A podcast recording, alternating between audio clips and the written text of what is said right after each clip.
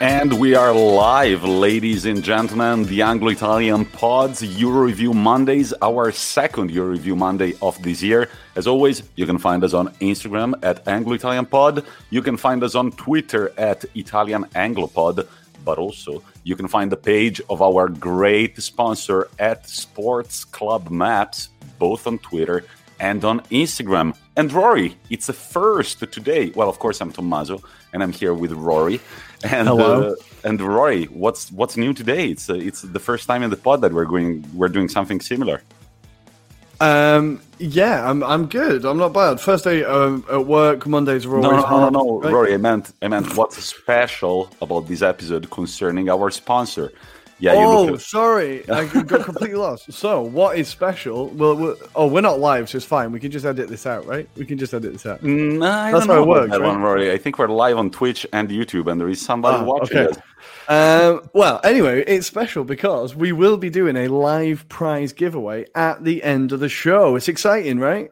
Yeah, it's super exciting. We were running this uh, this uh, giveaway on Instagram. You simply had to follow our page, follow our sponsors page, tag three friends on the comments, and then you could uh, be selected to win some of the special prizes that Sports Club Maps puts in display on their brilliant website, Sport Clubs Map, sportsclubmaps.co.uk. The winner shall be announced at the end of this episode. But since Sports Club Maps is all about clubs from all around the world, this time around, we are not going to start from Italy nor England. We are going to take a quick look at the other headlines across Europe. Ruairi, I will let you go.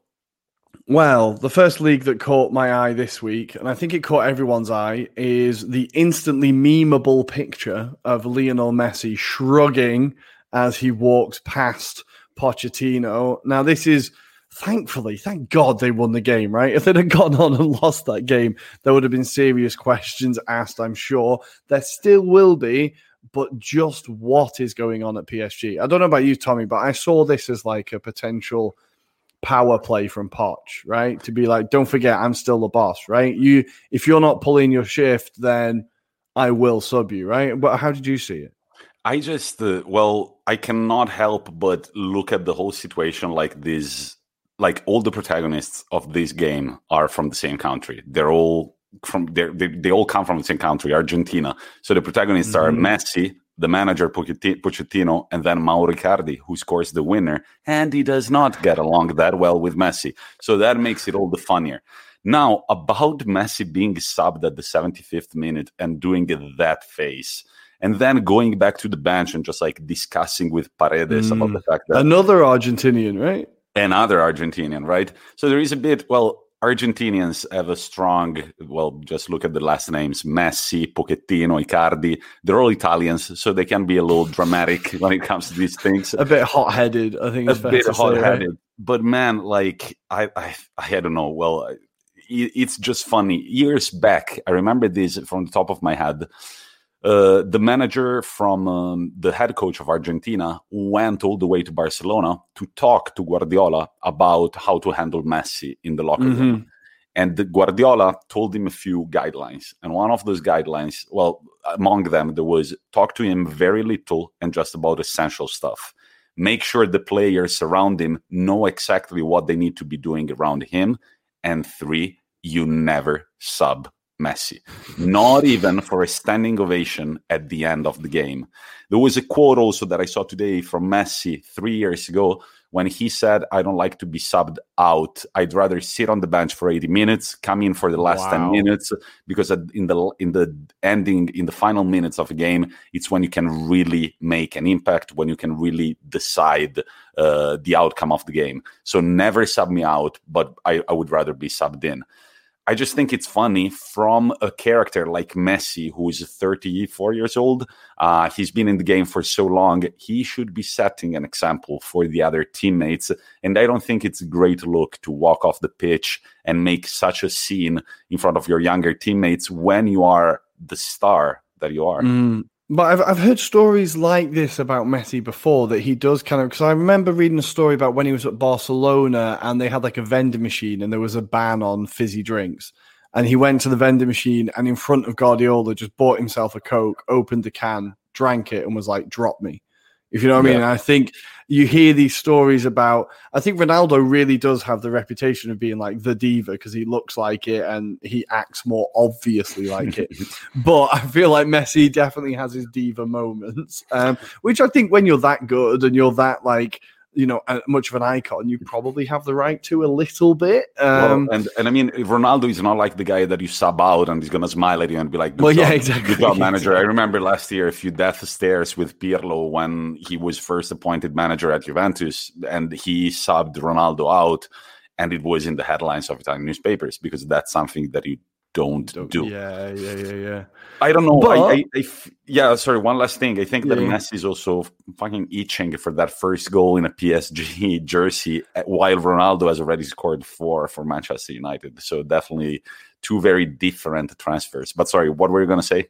Well, I was going to say the the substitution worked, right? Icardi came on and they scored and won the game. So ultimately, Pochettino has been redeemed. Um, and I think, look, for the league, we all were hoping that PSG would lose, right? I think I'm fair in saying that we all hoped they would lose.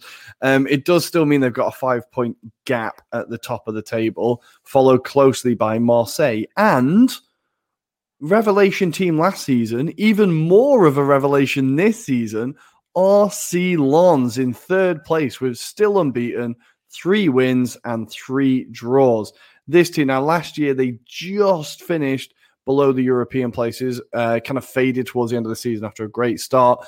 Again, they've had a great start. So hopefully this season they don't fade. They'll be the team that will be keeping an eye on a little bit. It'd be good to see them back in Europe. I remember Arsenal playing them a long time ago in the Champions League. And what was the outcome of the game? Oh, Christ. I have no idea. I think we beat them. I remember I used to have the program from that game randomly. I don't know where I got it from, but I did have the program from RC Lens versus Arsenal. I'm sure it was them. Goal Lens, you always you know that we always back a foreign team in the foreign leagues. I think we're going for Lens this year. Maybe they're not going to push for the title, but that Champions League spot looks inviting. Let's move to Germany, Ruairi, where a certain Erling Haaland, after saying that he feels like he should have more goals than games, he finally makes it. 69 goals in 68 games for He's done it. He can retire. He, he, can retire now. He's he's ticked the box. There you go. Can I just say one thing? I just shared it with you, Ruairi, but I never mentioned it on the pod. Two years ago, um, uh, Juventus were in talks to sign Haaland from mm. Salzburg. I sent you that screenshot, right? Yeah, yeah, yeah, yeah. They're yeah. in talks to sign Haaland from, Haaland from Salzburg, but Raiola was just like he needs to be guaranteed playing time, and Juventus were just like, well, with Cristiano Ronaldo, we're not sure we can do that, so we'll pass on this guy and we'll sign Dejan Kulusevski. Oh. Sliding doors, right? And the thing is now, but I'm sure we'll get into it, but Kulusevski is not getting a look in now at all either. Ooh. So it's like even even worse. Like every club is followed by these stories of uh, players they missed out on or players they could have had, but that is a particularly that's a particularly bad one. That's yeah, it's like it's one. like the history of the, the, story of Ibrahimovic at Arsenal, rather than you know. Oh, did you have to? I, I really have to. I really had to. It was the first one that came to my mind, but it was the same story of Messi at Como, uh, mm. small town on the lake outside of Milan. The scout just said that he was a little too tiny and he would never make it to Serie A things went differently. But um, uh, man, what about, talk about Haaland, right? The what about what about that goal from Haaland, man? Did you see it? It, it feels like that could have not been that could have been like unintentional, but because he's so good, it just went in. Like he just threw his foot at it, right? And he was like kind of falling backwards. It was a half volley kind of thing, but it's just is that good. Everything he touches goes in. I don't know. It just it couldn't have gone in at a more perfect angle. What a goal! I just can't help but think he just kind of swung a leg at it though. I, I mean, it's. Uh, I think that when you know that you have the talent, you also know how to swing your leg that, well, yeah, correct, yeah, that so. exact yeah. way. That was an insane goal. It was an mm. Ibrahimovic-like mm. goal. I think it's already a contender for Bundesliga goal of the season. Yeah, yeah, yeah.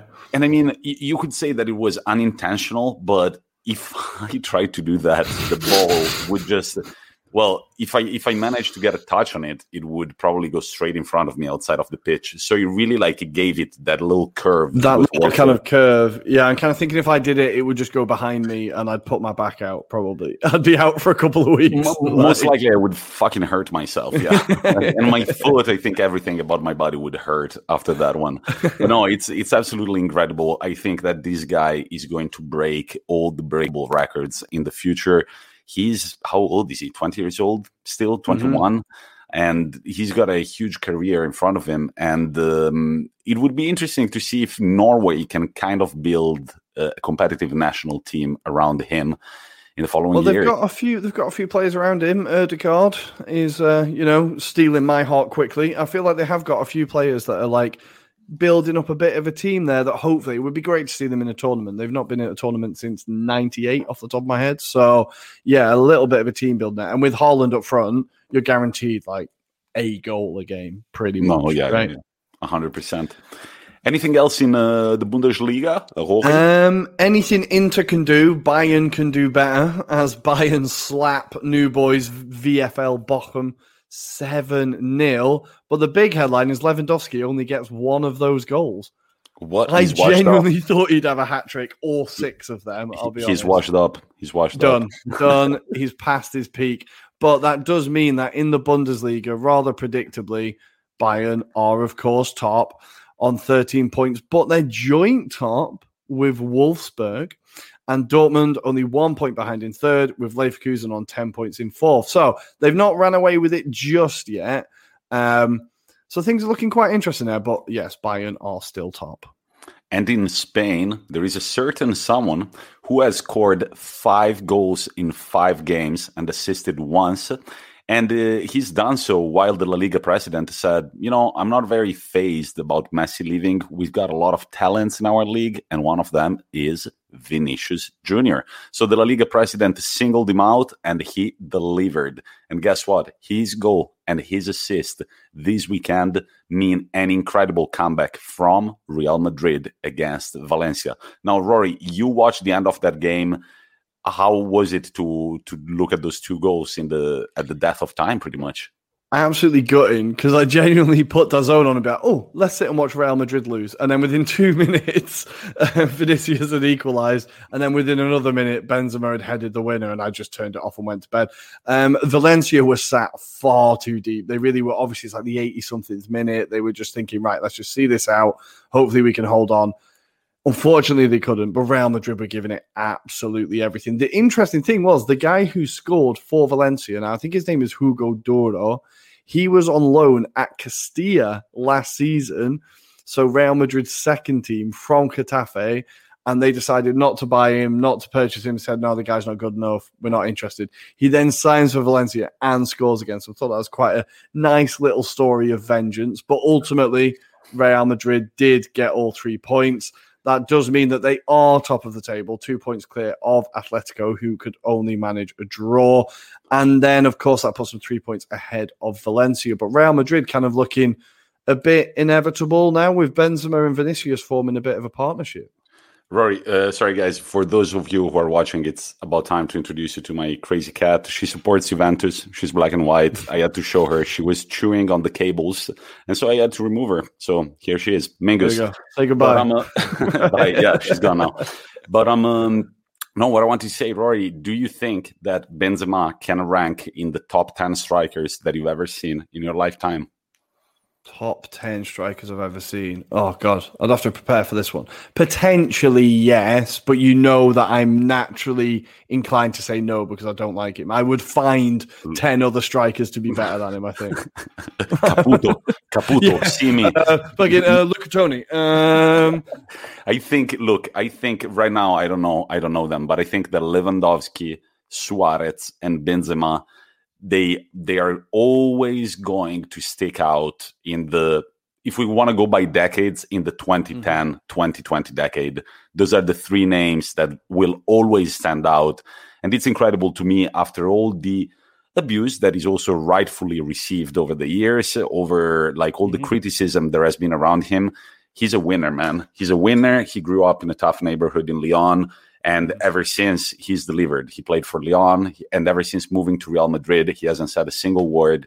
He's always trained. He's always played for whatever teammate he had along his side, and there there has never been like strong transfer u- rumors about uh, about him.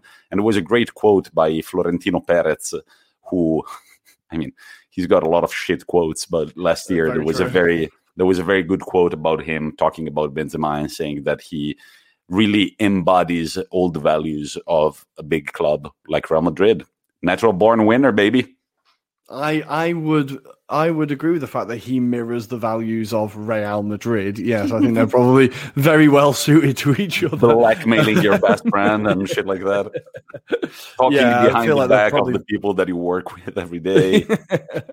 they're probably it- very well suited. very but it's well also suited. funny that the assist, you'll correct me if I'm wrong, for his goal came from Vinicius Jr., who is the guy that last year he referred to as the guy who is playing against us. Do you remember that? You I do remember that. Another case of Benzema being a fantastic teammate and human being. yeah, yeah, yeah, yeah. So, Ruairi, anything else to cover in La Liga before we jump to our leagues of expertise?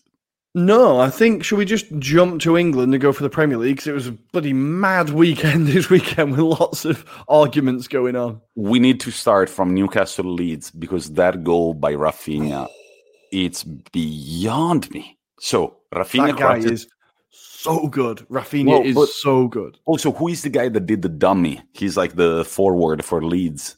Um, not Bamford, no.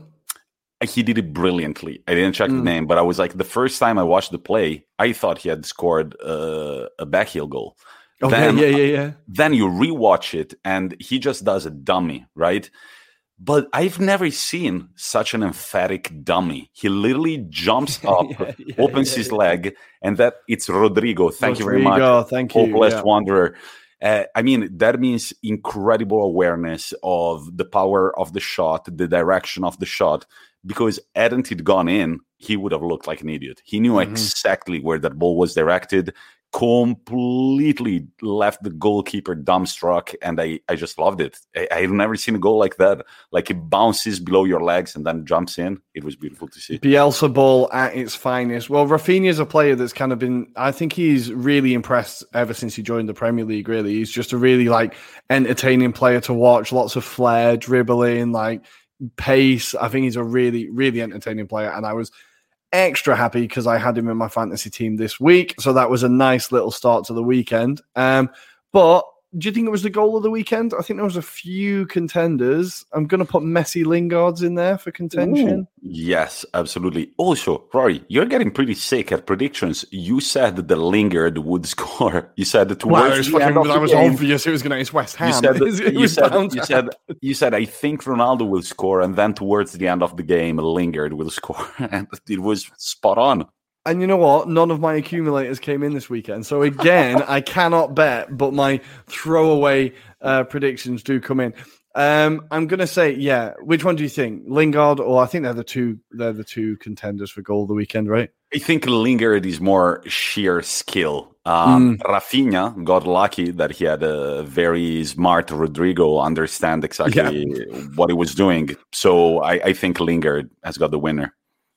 But also, Congratulations, Messi Lingard. but also if you like headers and the other night well we'll talk about it when we do another special about our favorite footballing youtube videos but i love headers and Okay. uh, Thiago Silva had an incredible header for That was Chelsea. great header. That I just love header. like those pinpointed headers. But Ruairi, let's start from the incredible Burnley versus Arsenal. I let you go for a second as I lock my cat inside the toilet because she's freaking the fuck out. Um, okay, I'm going to go. This is going to take as long as it takes Tommi to lock a cat in a bathroom. Here we go. second, so, I think um, I'm going to start with. I was having a. I mentioned with Tottenham that a lot of 1 0 wins in a row, your luck will eventually run out, right? So, I feel like I need to caveat that before I go into how great Arsenal have been. Um, I think. 1 0 wins, we do need to be more convincing. Uh, we do need more goals. But what I have been impressed with is the fact that our back, our new back five, um, with an average age of 23, is still yet to concede a goal. Now, of course, that is against Norwich and Burnley, two of the weaker teams. But I think is if you compare our defensive performances since we've had this back five, to the defensive performances against Manchester City, Chelsea, and Brentford, where it was completely different. I feel like that's a sign of encouragement. I really, really do enjoy Martin Odegaard. I think 30 million for that guy is an absolute steal. Like when people were um, saying Maddison or Odegaard, I was always let's just go for Odegaard. Maddison is not worth 70 million. And I think this is a proper bargain price for Odegaard. Um, I think the team's looking a bit more confident.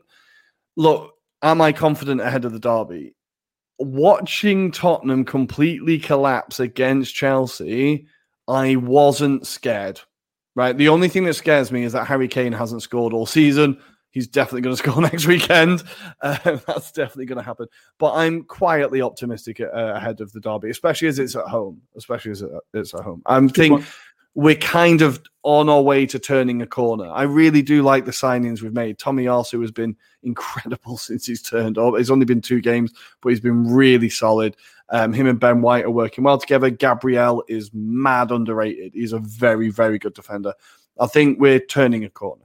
I think it's very important for Arsenal to get a streak of results, and uh, right now we've got two consecutive wins um, after you know that that start to the season, and I think now it's very important not to hit a wall against the Spurs, and not hitting a wall means maybe even drawing the game. So I think you're going there with two results that could make you well happy: a win or a draw. All you don't have to do is a is a loss. Um, but yeah, I do think I do think that maybe things are starting to turn at Arsenal. We shall see how the rest of the season goes. I feel like over one year and a half of the pod, we've been saying that a lot. Oh, mate, I've been saying it for 10 years, but the Arsenal, oh, this is the young generation that's going to, this is the young generation that's going to, uh, hopefully it's fucking this one. I'm tired of waiting. Friendly wager, says Max Hager. What does it mean, Ruairi? Uh, I assume it's on the game, but I still owe him from the bet from last year, and I do not want to lose my thumbs. So I'm going to wait until I've paid my debt before we make another bet. I can get in all my dirty washing out in public. But anyway, wow, shall we move? Ruairi, you, you, you guys, never bet with Ruairi. He doesn't pay back. All right, fine. Let's move. let's move to the to to the London Derby. Spurs Chelsea zero three. Now, Ruairi, I'm looking at your notes. Uh, halftime switch to three five two is Tuchel the best at changing games? I've been reading a lot about Tuchel recently. Man, the guy, like, it was so weird because the first half, Tottenham were really, really good and Chelsea were just so off it. And it just felt like the like Tottenham were able to run through the midfield. Tottenham were controlling the game, having the better chances. Still nothing from Harry Kane, despite Tottenham being on top. But the first half, they were really good. Then all Tuchel does is bring on Kante and the whole game and Kovacic maybe, and the whole game changes. The whole game changes, and all of a sudden, Tottenham cannot get their foot on the ball. They cannot get out their own half, and it's just one way traffic. Chelsea just battering them. I feel like Chelsea are the most complete team in the league at the moment, like by some distance. Um, About Tuchel, about Tuchel, a journalist from the Daily Mail, his name is Rob Draper. He has reported some of the techniques uh, used by Tuchel in training, which will appear, which will feature shortly in his biography. So there are these two writers working on Tuchel's biography, and uh, this journalist from the Daily Mail just reported a few of the techniques that he uses in training and they are very interesting, Ruairi. Mm. One of them is always call the name of the player you're passing the ball to. So basically, the first name, not the last name. So this is an exercise to kind of like keep your mind cool while you're yeah. playing. And I was reading up on it, and it's apparently a technique used in basketball training. Sometimes they will ask you questions like simple mathematic problems while you're passing the ball, and you have to solve them while you're passing the ball around. So what's six times five and as you're looking at the game you're running 30, you try to it. think of something oh. else. Exactly. Yeah very good job roy you were sitting down. Or what else does tuchel do? Train with smaller balls or train with bigger balls.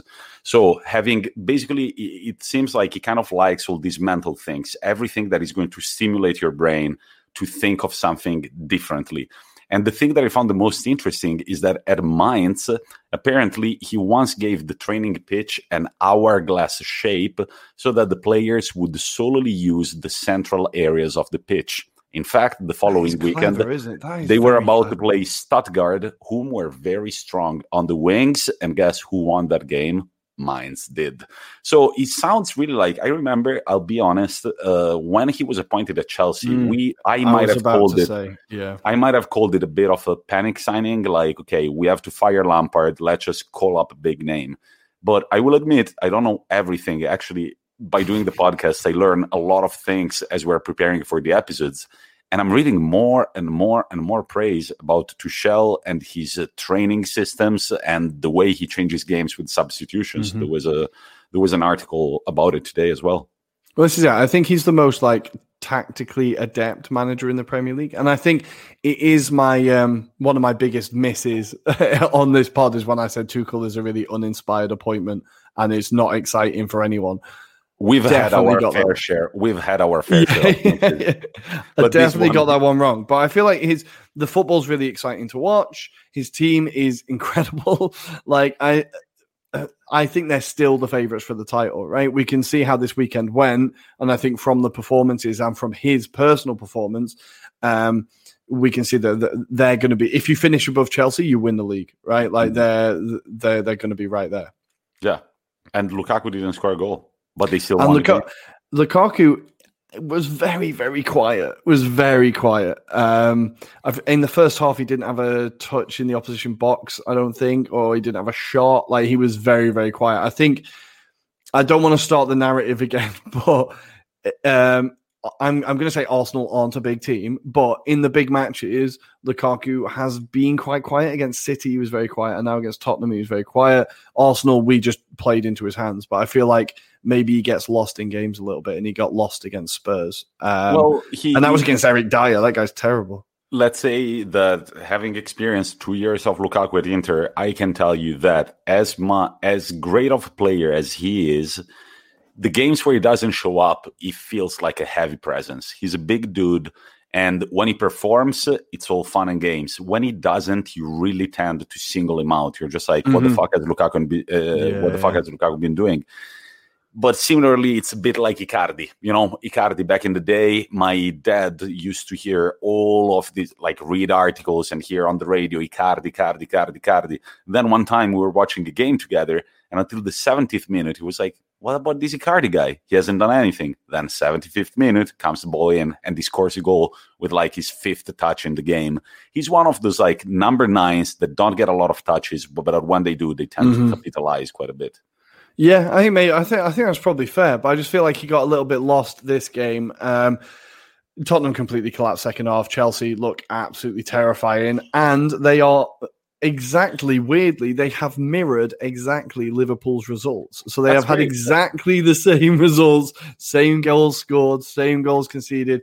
And I think that is like a perfect example of how tight this title race is going to be, yeah, right? And like, very, and very it is going to be close. Yeah, and they both tied against each other.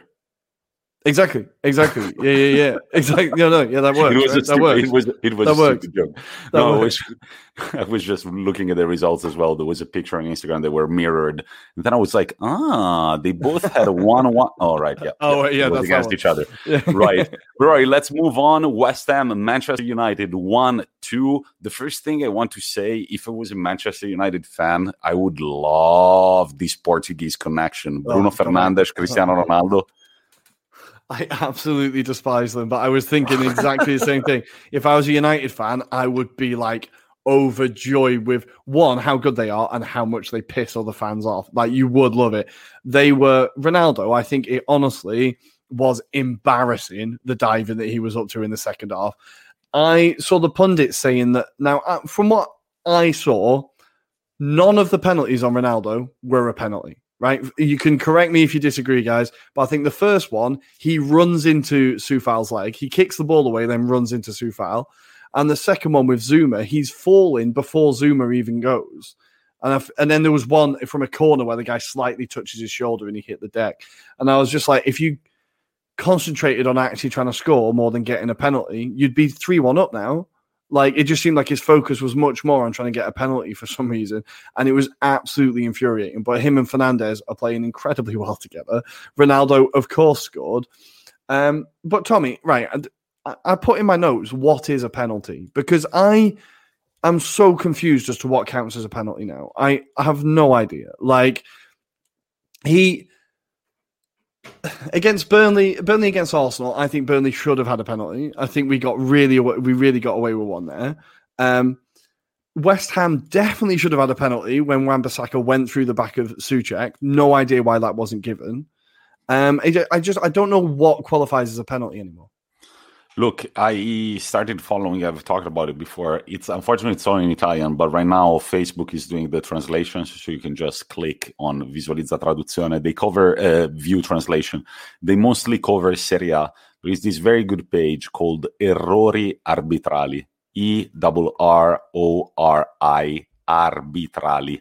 Errori arbitrali. It means refereeing mistakes and it's a pool of guys that have I'm, I'm assuming they are they have studied or they are currently studying to become referees that post screenshots of questionable episodes and they say whether the referee did the right thing or not. And they actually what's very interesting is that they put the number of the rule with the explanation next to it. But man I am confused as well. Inter Milan was supposed to, according to this page, I think, I even think that they're Juventus. There are a majority of Juventus fans, but they're very okay, impartial. Right. They're very, very impartial. And Inter Milan have been denied two penalties that were very clear penalties so far.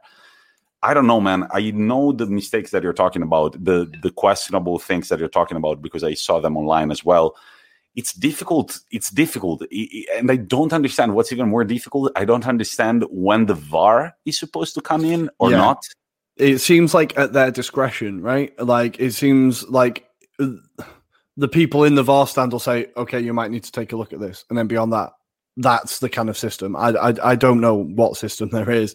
Um, I feel like there was a really good start to the season with VAR, and then especially in Brighton versus Leicester as well. That was a pretty terrible decision. There was a few terrible decisions there actually.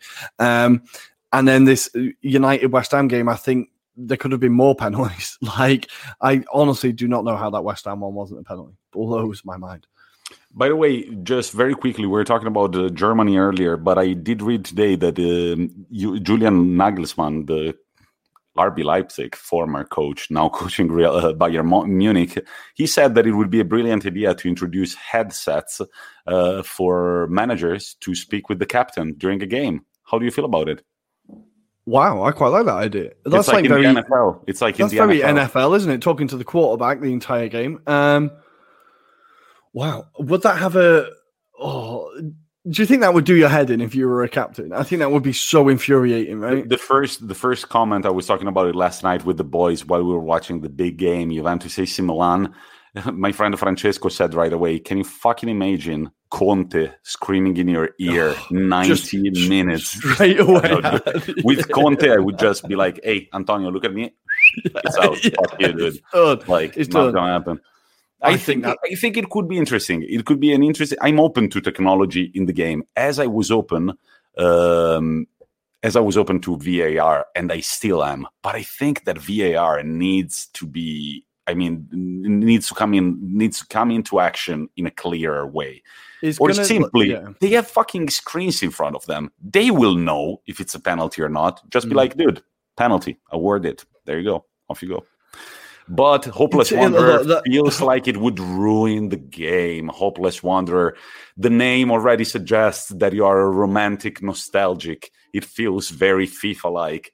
But yes, let's try to bring it technology for one year. But I think, we see how it goes. I think if we're going to have headsets in football, give it to the referee. If we're going to steal anything from NFL, headsets for referees so they can explain decisions to the bloody stadium and to fans. That oh, yeah. is the headsets I would bring in. That is the thing we need to see. When they're like, Person number 25, offensive foul. it just looks, yeah, and they have all these hand weird... signals. Manchester United number seven. Fuck you, stop diving. Let's move on, please. But I'm um, uh, United, top of the league, deserved Rory or not? Um, overall, Probably yes. I just can't understand. I saw um, Carl Anka, who's a great football uh, journalist. He covers Manchester United in particular as well. He tweeted, "I can't figure out if United are lucky because they're good or good because they're lucky." And Ooh. I think it, I think it kind of summed it up. I just can't. They always seem to get the rub of the green and that last minute goal or that last minute thing, and you think Okay, yeah, fair play. Maybe they're destined for it. And the rub of the green this time was David Moyes massively overthinking and not taking any inspiration from England's horrific penalty shootout by bringing on Mark Noble, who has barely played a game, for his first kick of the game to miss a penalty. Now, the first thing is David. It feels like a very English thing to do, right? Oh, there honestly, is a it's- certain European Championship final. I don't remember the year uh, where the what what happened, Roy? It was the Well- same thing.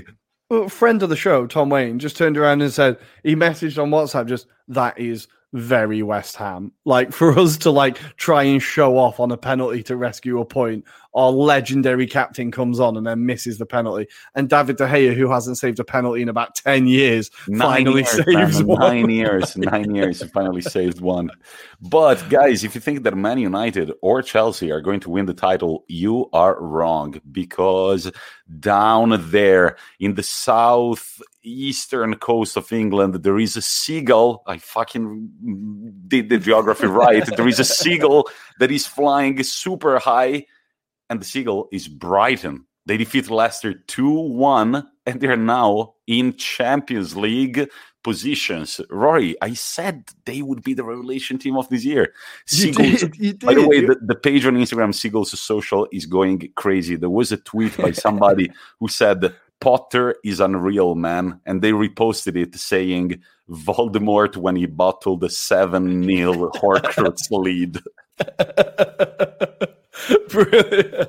I love it. I love it. Look, Brighton have finally, finally found those G's. So they beat Burnley 2 1 in the first game of the season, then beat Watford 2 0. They then unfortunately lost to Everton, but they managed to beat Brentford 1 0. And this weekend they have beaten the mighty Foxes 2 1. Now, to say this was a fortuitous win would be a bit of an understatement. I think Leicester had one, maybe two. They had two goals disallowed. I think maybe one of them shouldn't have been disallowed. The first one, I'm not sure how much the player was um, blocking the goalkeeper's view or kind of interfering with play. Um, but Brighton and the penalty they got was a bit soft. I think like the Vestergaard's arm was in a bit of an unnatural position, but it was headed straight at his hand from point blank, and he was kind of falling backwards. I feel like it was a bit of a harsh decision. But that being said, Brighton get the three points. Danny Welbeck scored. Um, and they're looking really good. They're looking really, really good. We've said for a while they play great football. Last year, everybody knows that they just couldn't convert their chances. And this year, hopefully, if they can convert their chances, then who knows where they could get? Who knows? But I think it's always it's always good to start like this. Like you've got the little the little booty of points and you keep it there. That's like for a team like Brighton, anything could happen across the season. Definitely, it feels like one of the few teams that were they were promoted last year, correct?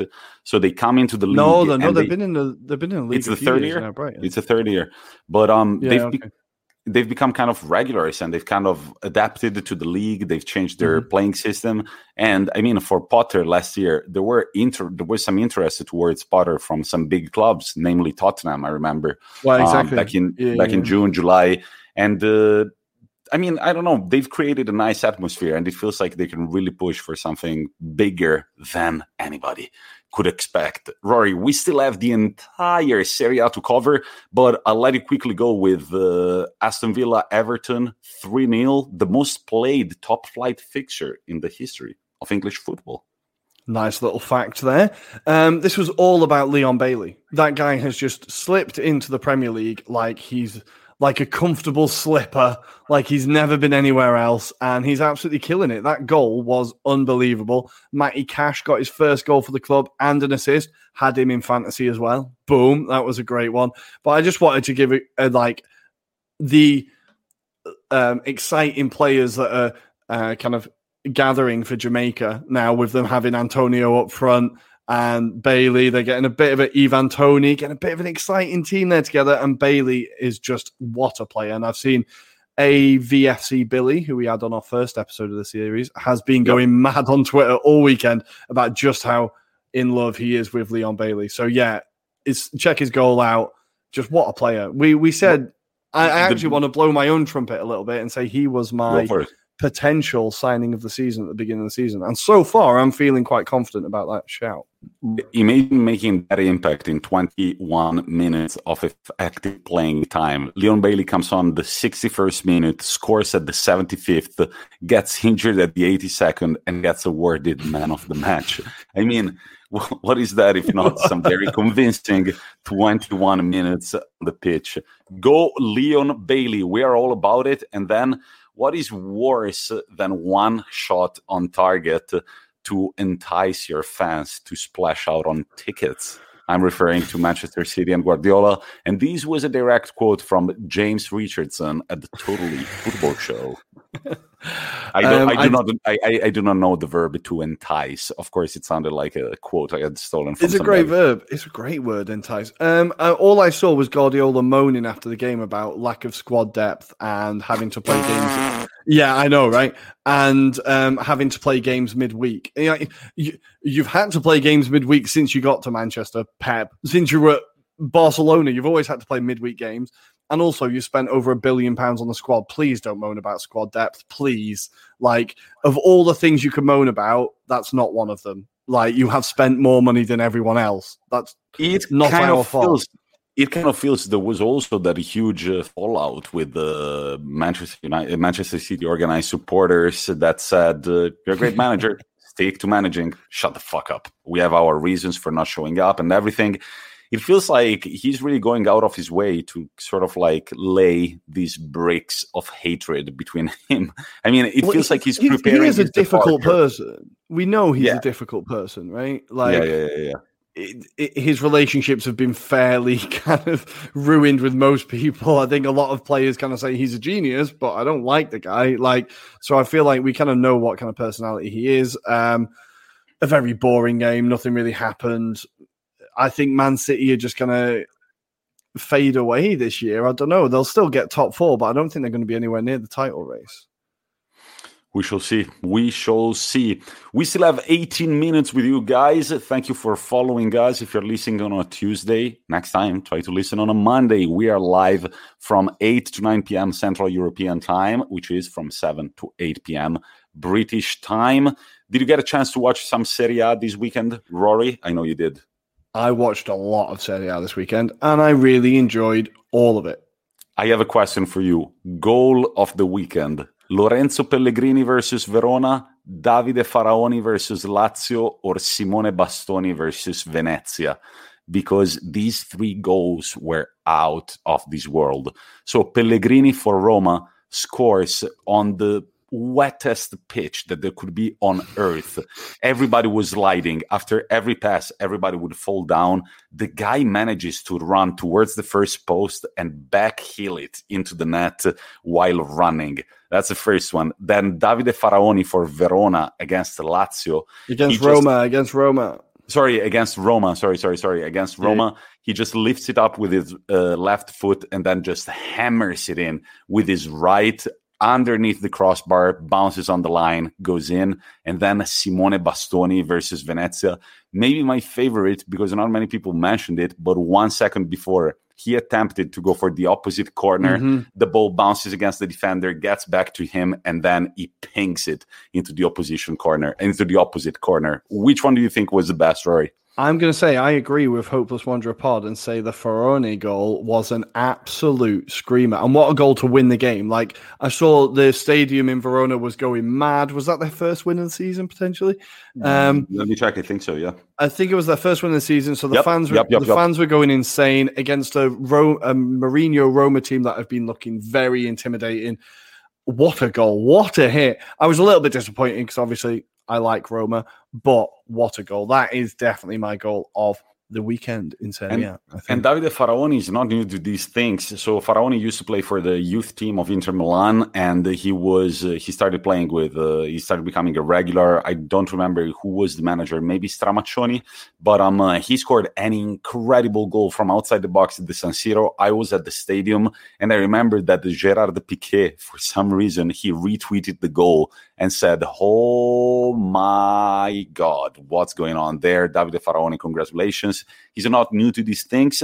One of those careers that are always going to look interesting. I mean, maybe he's going to get a big move somewhere sometimes, but he's a Serie A and Serie B regular. He's played a shit ton of games and he's got the volley in him.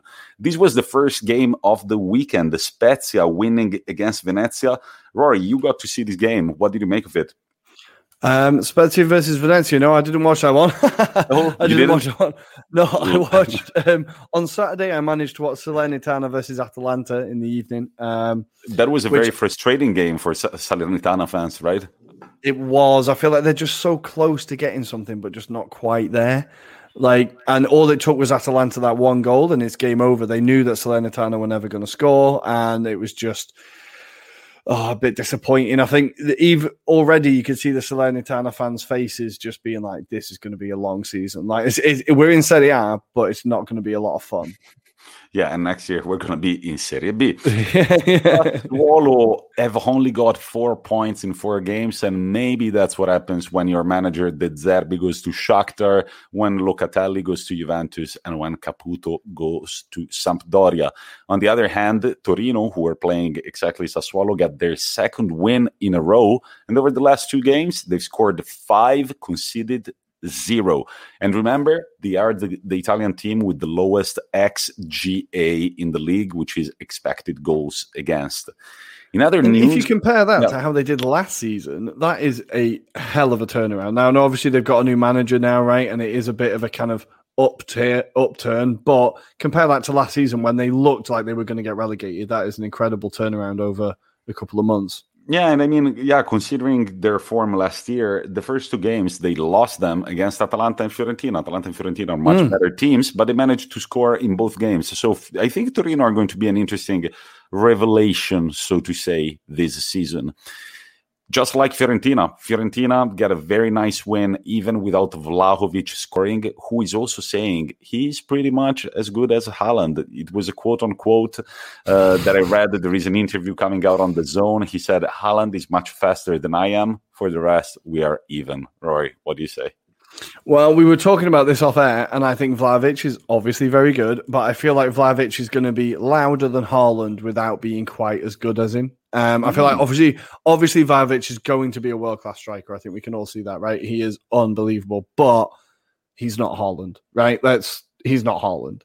He, I mean, Haaland is one of a kind. We'll we'll see where Vlahovic gets. I just know that kid is extremely exciting. He he looks very focused. He's got an incredible drive. He didn't manage to score. The goals came from uh, Saponara and Bonaventura. So mm-hmm. Fiorentina get another three points, and currently they are sitting fifth with nine points out of 12 uh, this season. So definitely a very good start. Their manager, Italiano, he used to coach Spezia last year. We know he's no mug, mm-hmm. and he's really showing that he can assemble a team that plays well and also rotated quite a bit because there are a lot of names at Fiorentina. They've got a pretty big squad. Let's talk about Inter Milan walking all over Bologna, but Handanovic really not wanting to give me that plus one for a clean sheet. He's going to annoy football. you all season. You know that, Tommy. He's going to you know, annoy you all season. So in Italian fantasy football, when your goalkeeper gets a clean sheet, you get plus one, right? Yeah, but yeah. really, if you think about it, it's a plus two because if he gets minus one, then mm-hmm. it's going to be his grade minus one as I was explaining this to Michael, it's just like, you know, because plus one in fantasy football really is plus two. Bim, go. It wasn't his fault. He even dived. He even dived. Oh. However, I raise a question. Why, once you have already dived, don't you stretch your fucking arm all the way? Baby steps, Tommy. It takes him first. He learns to fall sideways, then he learns to extend his arms. It's baby steps. It's he like had, a gradual process. Look, he had Bologna barely shot on target. He had he had a few he had a few things that Handanovic these days doesn't do anymore, like punching the ball in the air before the forward gets there. It was good. I would have loved that plus one whatever 6-1 15 goals in four games is a serie a record since i don't know how many years i didn't write it down Um, and what was the special shirt that Inter wore about for? So this is a question that is coming from the Hopeless Wanderer podcast during our live stream. They are basically uh, the design. We used to have a similar design when our sponsor was Misura instead of Pirelli okay. at the beginning of the 1990s.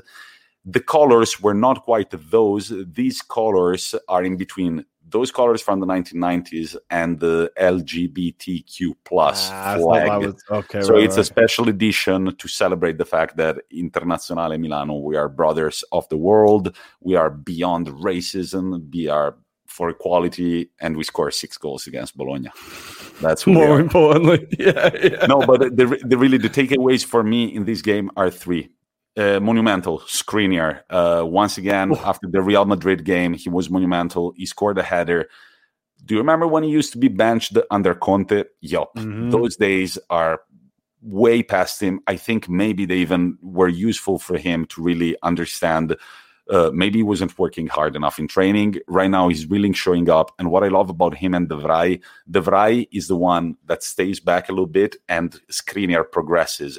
And we have a few beautiful rotations. When you see Skriniar advancing, there are a bunch of other players dropping back to cover for him.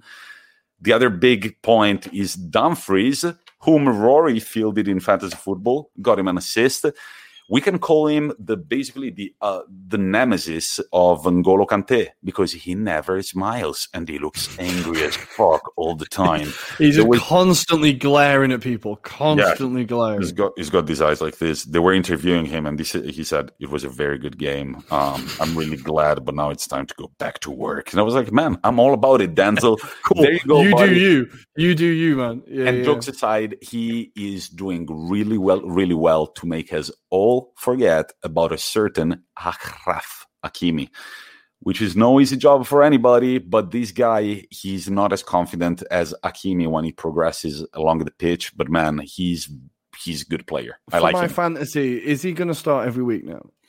I think he might. I think he might. Okay. I think he actually might. We shall see. Because I kind of took a gamble on him starting this week, and I was like, "Oh, thank God!" And then he actually came in and turned it on. I was like, "I hope he starts every week now," because then I know who can play for me. And the final point about Inter Milan is Dimarco, guys. If you're followers of the pod, you know how much I've played a violin below his balcony last year. Federico Dimarco, he is really performing at Inter Milan.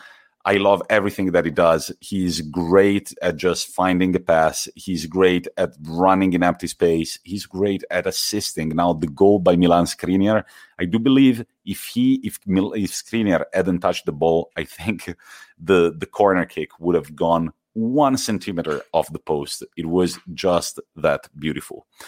Rory, did I cut off? You cut off? No? No, no, no. My internet is just giving me the warning, but hopefully I'm still with you. Luckily, we still have six more minutes. Rory, I have a question for you. How many Serie A goals have you scored before the age of 30? Uh, wait, there was that? Uh, no, zero. zero. So think about Francesco Caputo for Sampdoria. Before he was 30, he had scored one Serie A goal. After he turned 30, he scored 50. Now, so I you're saying there's still hope. There's there still is hope. still hope. You're still at zero before 30, but you can work on it. It's a beautiful story, guys. This is a professional footballer who's never given up on his dream. He's done it mm-hmm. all, Eccellenza, Serie C, all that bullshit, Serie B, and then eventually come to Serie A. And teams wanted him. And right now he's doing well at Sampdoria. He scored a brace. Great win for the Blucerchiati a goal also the by Candreva. Was, the first goal was great as well. It was a really nice finish. Um, I was really impressed with him. Obviously, I was watching that game because I'm sorry we keep going on about fantasy, but I had quite a lot of Sampdoria players in my fantasy team, namely Quagliarella and Damsgaard, and neither of them did anything. It was all Ciccio Caputo and Candreva. I was quite annoyed, but a great performance from Sampdoria in the pouring rain. It looked fucking grim. All the Sampdoria fans were in the bit with no roof as well. I felt so sorry for them. Stood there for an hour and a half. At least they won. At least they won. Right. And the Roman clubs, the second to last the big news is that the Roman clubs, after a great start, uh, namely Roma, they come to a halt. Roma lose 3 2 against Verona. It was a very closely contested game, but in the end, uh, Verona came out winners with that goal from Davide Faraoni. If you haven't, go check it out right now. But also, Lazio, they draw against Cagliari and ladies and gentlemen, he is back in Serie A. He's a Serie A legend. He goes by the name of Walter Mazzarri, the most present Serie A manager since the year 2000. We will cover it in another episode, but he's got a bunch of great quotes. One of them was, We played pretty well until it started raining. That was the quote. Okay. that was on national television. They're like, "What do you think about the game? We were playing very well until it started raining. So what? You don't train on the grain." And then there was another great quote that said, "Considering the situation, we played a great game. They had lost that game. I don't remember which team he was coaching. He said a player wasn't feeling well. Another one had a temperature." And one even played with diarrhea. oh, thank you for sparing the details. right, but Walter Mazzarri snatches a draw from Lazio on his first game in charge of Cagliari, and he also, and this is another thing he's well known for in Italy, he gets a yellow for aggressively kicking the ball away. within one game, within you one love, game. you love to see it. The ball gets to him, and he's just like, yeah he like throws a fit and kicks the ball away, and the referee just goes there. He's like, "Welcome back, Walter. Yellow card for you." He's he's like a manager who takes over. Is he like a mid-table manager? Because I seem to remember him being at Napoli for a while. He did great. Um, he was the first manager he did quite well bring, at Napoli, though, to no? bring a trophy to Napoli after Maradona. So he oh, won. Wow, Coppa, right, okay. He won the Coppa Italia at Napoli, and he was coaching mm-hmm. that incredible trio of Cavani, Lavezzi, and Hamsik. Ah, okay, yeah. Then he's coached a lot of. Well, his last big spell was at Torino and mm-hmm. everything was going wrong at Torino and everybody well we were wondering last year what yeah, the fuck yeah. is he still doing in charge? He even managed he even managed Inter Milan. The quote about the rain is actually from his oh really? Milan days. Was that during the Pazza well the even more Pazza years than no, yeah, and there is another great picture of him eating a water bottle out of frustration. he's on the dugout and he's like leaning over this plastic water bottle and eating it while it's full of water, which is also very difficult to do. But finally, Rory, the be- the big game of the weekend was Juventus AC Milan. We don't oh. have that much time to cover it, but didn't it feel like a Premier League game at times? The rhythms were so high. It really did. It was a pretty intense game. The first half was like Milan were terrible first half. Milan were really bad, but Juventus kind of which they weren't like much better, thing. but they were it, a it bit feels better. It right? feels like a thing for AC Milan. They don't really get into the game. We saw it at mm. Anfield as well until like the 35th to yeah. minute to second half. Yeah, but, um, I feel like, but but you're right. It was a really intense game, really like fast paced, lots of tasty tackles. Um, I was particularly impressed with Tonali from Milan when Milan did finally start playing. Tonali was very, very good. Um, it's good to see Chiesa come on, even though he didn't really do much and he was played a bit out of position from what I could see. Um, he it was good to see him back out and Morata with confidence and composure. Oh my god! Like with all the time in the world running at the goal, and he managed to actually put it in the goal. I was genuinely surprised. I was genuinely surprised. Uh, the other big headline is that Zlatan Ibrahimovic and Olivier Giroud were both ruled out for the game. This is so unfortunate when you invest your money in such young strikers and they get injuries. Yeah. It's got to be all the promise is gone, and you know all the promise is gone. Yeah, get well soon. They are 30 years old combined. Hopefully, they're guys. We're gonna hear these names for a long time in the future. God bless Zlatan and Olivier. But really, so yeah, overall, it was a very intense game Juventus dominate, dominated, controlled the game for 55 to 60 yeah. minutes. Then it kind of started feeling like AC Milan were coming back. They did. And Allegri, now this sounds so funny to me. The man is officially back. In a post match interview, they asked him, So what went wrong? And he said, The substitutions. He said, On the 1 0, I brought in uh, Chiesa and Kulusevski, I believe, while I should have brought in more defensive minded players because, quote unquote, the game was in our hands. Massimiliano, you're winning 1 0 against a very good team. It's not the time to start doing a catenaccio. They're going to come the at you. least exciting football in the world. Like the least exciting outlook, the least exciting, just everything about it. I was like, oh god, you know what? To an extent, I'm glad this guy didn't end up at Arsenal because if I had to watch that football, I think I'd hang myself. Yeah, and uh, the other thing, well, you already mentioned Tonali. Rebic has been a deadly substitute for Zlatan. He's assisted, he's scored, he's been doing it all over the past three games. Tonali, as you said, also had an incredible game. And then I want to mention another player who came in substituting Kjaer, and his name is Kalulu. Now, Hmm. Kalulu, holy shit, he's a center back, but man, whenever there was space, he would be running towards goal like a crazy man. He had that one on one with Szczesny, right? And Szczesny had a great game, had a great game, a great save. And I want to say one thing aren't we maybe too quick to call players washed up? And, and now I think with Szczesny, there has been a string of mistakes. It's not been mm-hmm. one mistake. There have been f- several high profile mistakes. I think of like the Champions League free kick last year. Even though the wall was terrible, he should be stopping that. I feel like there's been a few high profile mistakes that mean that maybe they've not been too early these calls, but he's shown that there's life in the old dog yet, and he can still uh, pull off the odd world class save because that was an incredible save. That was yeah, with one hand over the crossbar. That was beautiful. And uh, yeah, Hopeless Wanderer is uh, writing nothing to do about Juventus's performance, nothing to do with how poor Rabiot was. Typical Allegri. Man, Rabiot, I, I, I really don't know. He was always late for every ball, like always late, always creating problems. Within the You're first right. two minutes, him and another Juve player just ran into each other and bumped heads, and then Milan ended up with the ball and went for an attack. I was like, "Oh my god, is it going to be that kind of evening for Juve?" Like, I think that kind of summed up his night. But they just—it was so funny. They just full on smashed into each other. They were like lying on the floor holding their heads. I was like, "Oh my god, this guy."